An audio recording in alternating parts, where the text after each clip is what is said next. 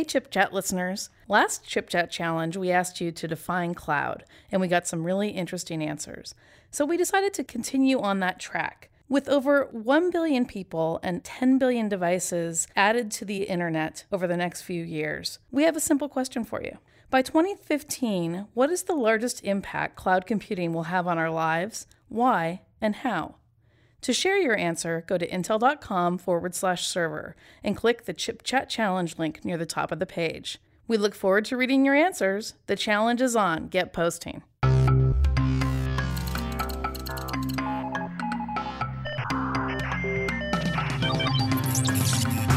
You're listening to Conversations in the Cloud, a weekly podcast where IT leaders exchange insights about issues around cloud architectures for the data center.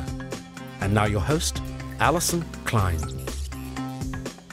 Welcome to Conversations in the Cloud. My name is Allyson Klein. Today I'm joined by Nick Barcet of Canonical. Welcome, Nick. Hello, Allyson. So, why don't you describe to me, Nick, what Canonical does and, and what your role is at the company? So, Canonical is the company that Mark Shuttleworth has set up. At the same time, he set up uh, the Ubuntu distribution, and we are the commercial sponsor of the Ubuntu distribution, if you want. We have people working on the Ubuntu distribution, um, and we also offer a wide range of services, going from support to services in the cloud with Ubuntu One or training, etc. And Ubuntu has been in the press quite a bit lately. Why don't you describe to the audience that may not be familiar with it, you know, why is this such a hot term in cloud right now? When we started Ubuntu, we started Ubuntu with uh, the desktop in mind. Mm-hmm. A couple years later, um, the server became uh, more of a focus. What we realized was that at that moment we were the, the new kid on the block, and uh,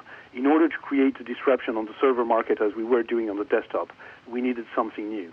And the cloud really gave us that opportunity to uh, spatialize our OS, or at least to put the, the, the bits that the other Linux distribution uh, were not focusing on on the cloud and uh, earlier than anyone else. We were the first one to integrate uh, Eucalyptus infrastructure as a service tool as part of the distribution. And we've been adding little tools like Cloud Init, for example, that's greatly simplified the maintenance of images within a cloud environment. Or uh, we've been working very actively on power management and how to make it more efficient for servers to be shut down and restarted in a cloud environment. Mm-hmm. So this is why um, Ubuntu is so much in the press. Is because, uh, as far as I know, we are the only OS which has been caring about the cloud since its very beginning. And you made an, an interesting decision to integrate OpenStack into the latest rev of Ubuntu. What drove you to do that?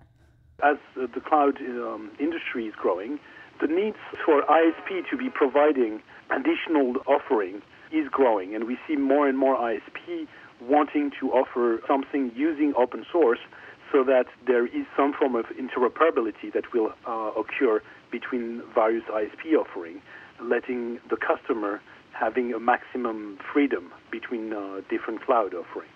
And the OpenStack project, which was started uh, by Rackspace and quite a few others, really tries to solve the issue of how can I build a public cloud or a private cloud, but in a, a very large data center, something that Eucalyptus is not meant to uh, take care of. So it seemed to us that it was very important as uh, OpenStack was growing and getting more mature to offer it as part of Ubuntu as well as Eucalyptus. What other technology areas is your company focused and optimizing for today? In the server space, uh, cloud is our main focus, and infrastructure as a service has been in the world in general and in open source as well has been uh, maturing over the past two years. And uh, a project such as OpenStack is the result of uh, the maturing, seeing so many partners that are often competitors collaborate on a single open source project because they've realized that there is uh, no point in rebuilding the same base block that we will each reuse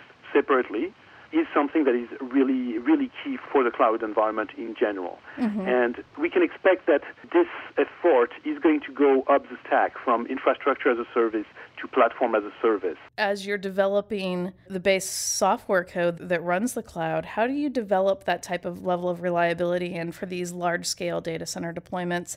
And how do you think about that as we move forward to a federated cloud environment? What's the new challenge for reliability? Any element in any infrastructure will always have a, a possibility to go down.